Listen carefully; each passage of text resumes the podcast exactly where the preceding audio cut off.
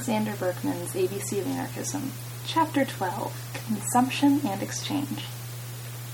Let us take up the organization of consumption first, because people have to eat before they can work and produce. What do you mean by organization of consumption, your friend asks.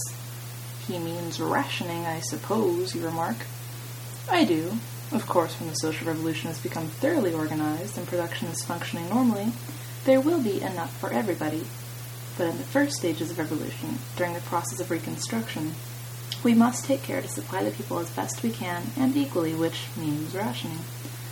The Bolsheviks did not have equal rationing, your friend interrupts.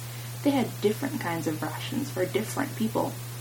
They did, and that was one of the greatest mistakes they made. It was resented by the people as a wrong, and it provoked irritation and discontent.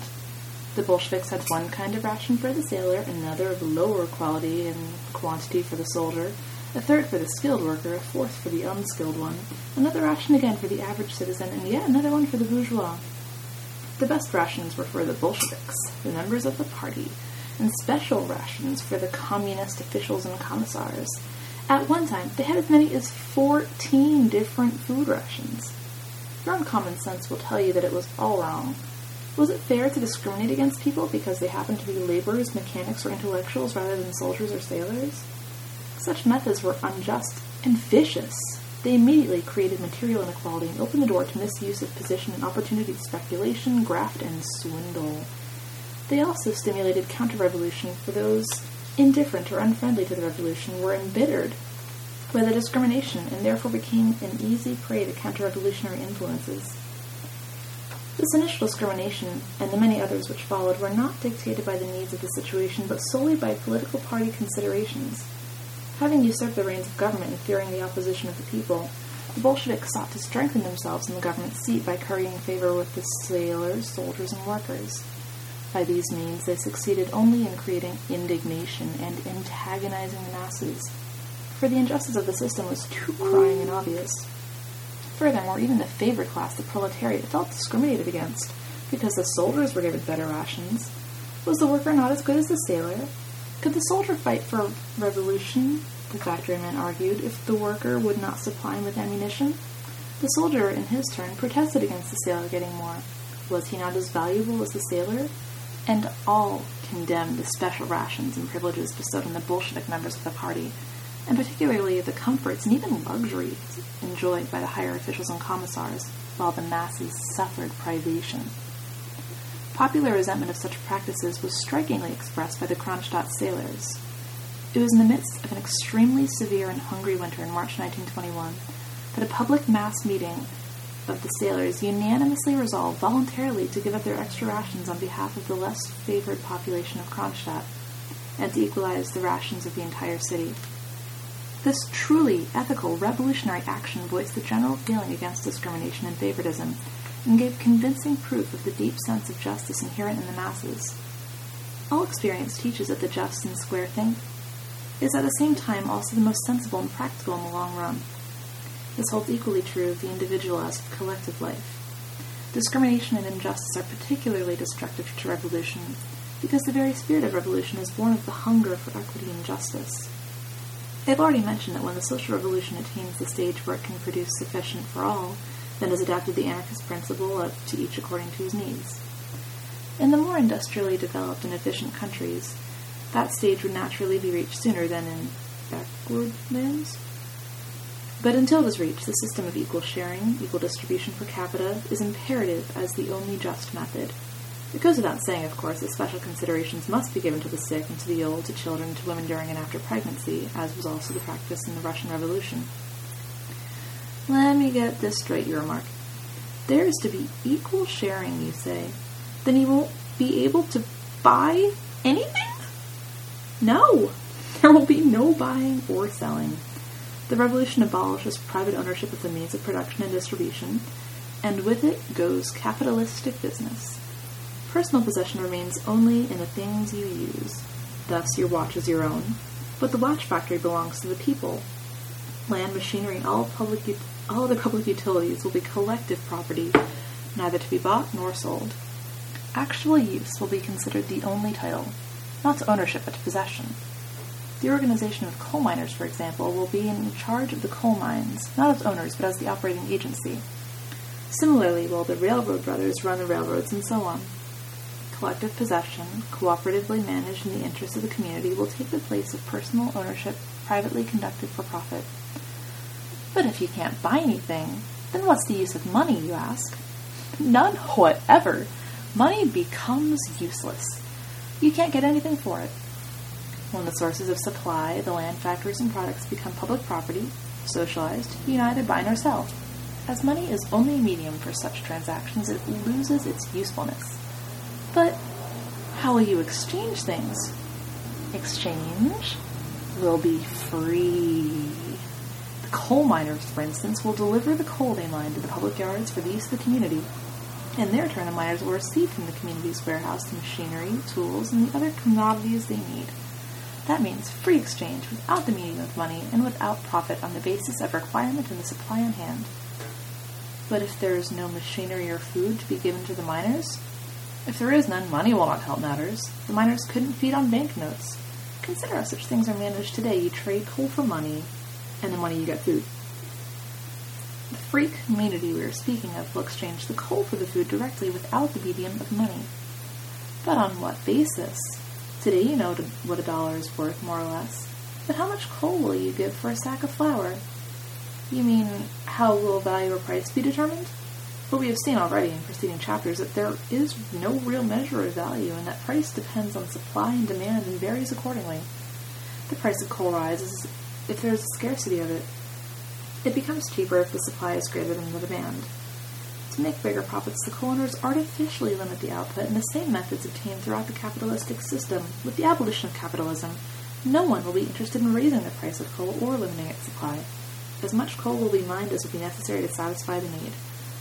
Similarly, will as much food be raised as the, country needs.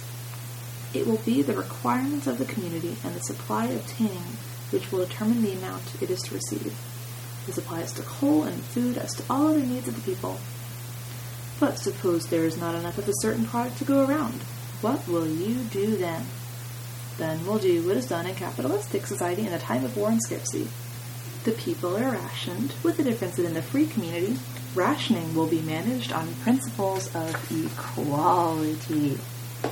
But suppose the farmer refuses to supply the city with his products unless he gets money. The farmer, like anyone else, wants money only if he can buy with it the things he needs. He will quickly see that money is useless to him. In Russia, during the revolution, you could not get a peasant to sell you a pound of flour for a bag full of money but he was eager to give you a barrel of the finest grain for an old pair of boots. It is plows, spades, rakes, agricultural machinery, and clothing which the farmer wants, not money. For these things he will let you have his wheat, barley, and corn. In other words, the city will exchange with the farm the products each require on the basis of need.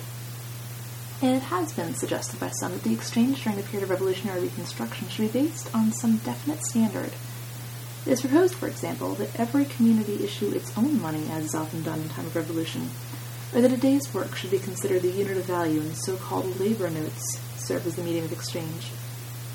But neither of these proposals is of practical help.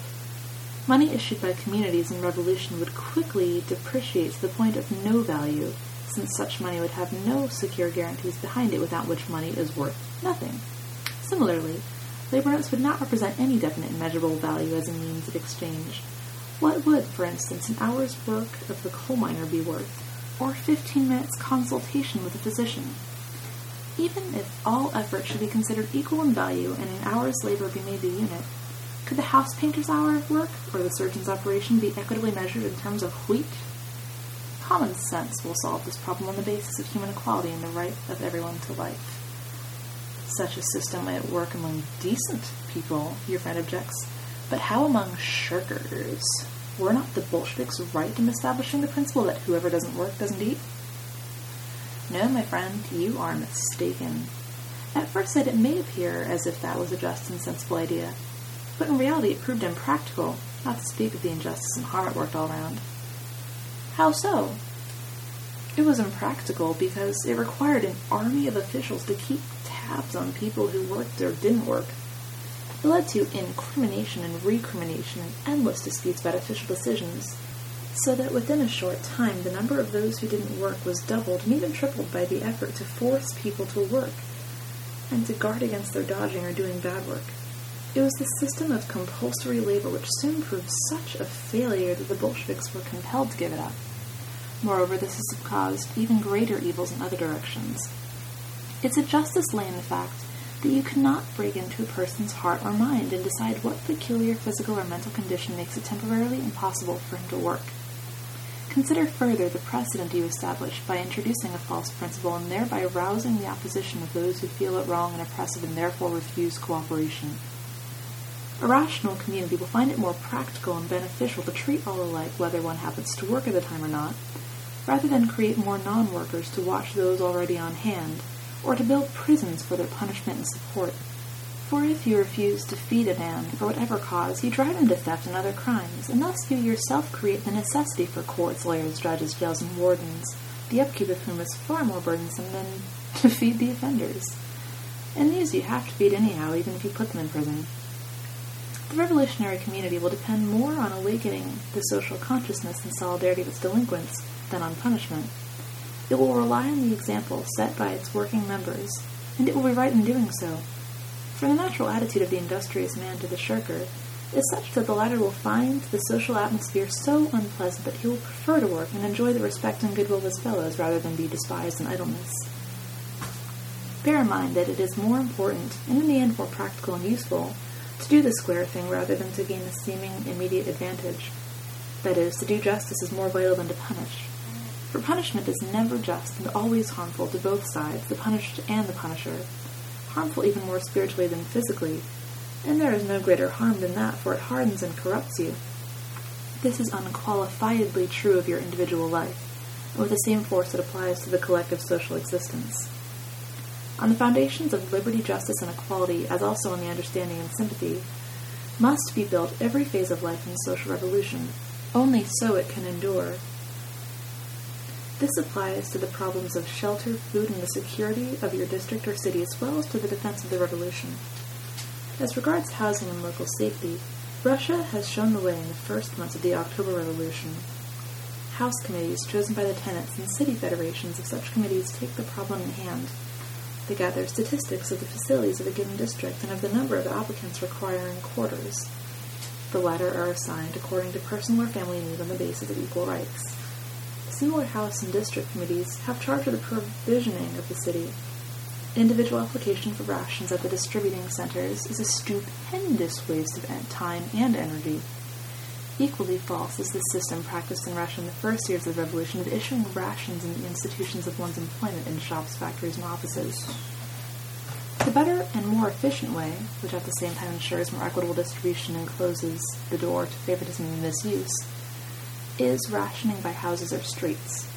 The authorized house or street committee procures the local distributing center the provisions, clothing, etc., proportioned to the number of tenants represented by the committee.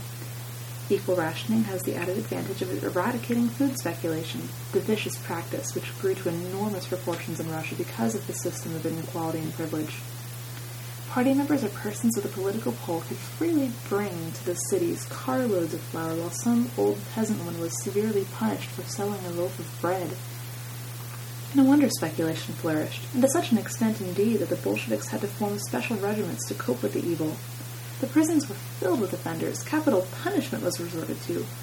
But even the most drastic measures of the government failed to stop speculation, for the latter was the direct consequence of the system of discrimination and favoritism. Only equality and freedom of exchange can obviate such evils, or at least reduce them to a minimum. Taking care of the sanitary and kindred needs of street and district by voluntary committees of house and locality affords the best results, since such bodies, themselves tenants of the given district, are personally interested in the health and safety of their families and friends. This system worked much better in Russia than in the subsequently established regular police force. The latter, consisting mostly of the worst city elements, proved corrupt, brutal, and oppressive. The hope of material betterment is, as already mentioned, a powerful factor in the forward movement of humanity. But that incentive alone is not sufficient to inspire the masses to give them the vision of a new and better world and cause them to face danger and privation for its sake. For that an ideal is needed, an ideal which appeals not only to the stomach, but even more to the heart and imagination, which rouses our dormant longing for what is fine and beautiful, for the spiritual and cultural values of life. An ideal, in short, which wakens the inherent social instincts of man, feeds his sympathies and fellow feeling, fires his love of liberty and justice, and imbues even the lowest with nobility of thought and deed, as we frequently witness in the catastrophic events of life. Let a great tragedy happen anywhere, an earthquake, flood, or railroad accident, and the compassion of the whole world goes out to the sufferers. Acts of heroic self-sacrifice, of brave rescue, and of unstinted aid demonstrate the real nature of man and his deep-felt brotherhood and unity. This is true of mankind in all times, climes, and social strata. The story of Amundsen is a striking illustration of it. After decades of arduous and dangerous work, the famous Norwegian explorer resolves to enjoy his remaining years in peaceful literary pursuits. He is announcing his decision at a banquet given in his honor, and almost at the same moment comes the news that the nobile expedition to the North Pole had met with disaster. On the instant, Amundsen renounces all his plans for a quiet life and prepares to fly to the aid of the lost aviators, fully aware of the peril of such an undertaking. Human sympathy and the compelling impulse to help those in distress overcome all considerations of personal safety, and Amundsen sacrifices his life in an attempt to rescue the nobile party. Deep in all of us lives the spirit of Amundsen. How many men of science have given up their lives in seeking knowledge by which to benefit their fellow men? How many physicians and nurses have perished in the work of ministering to people stricken with contagious diseases? How many men and women have voluntarily faced certain death in the effort to check an epidemic which was decimating their country, or even some foreign land? How many men, common workingmen, miners, sailors, railroad employees, unknown to fame and unsung, have given themselves in the spirit of Amundsen? Their name is Legion. It is this human nature, this idealism, which must be roused by the social revolution. Without it, the revolution cannot be. Without it, it cannot live. Without it, man is forever doomed to remain a slave and a weakling. It is the work of the anarchist, of the revolutionist, of the intelligent class-conscious proletarian, to exemplify and cultivate this spirit and instill it in others. It alone can conquer the powers of evil and darkness and build a new world of humanity, liberty, and justice.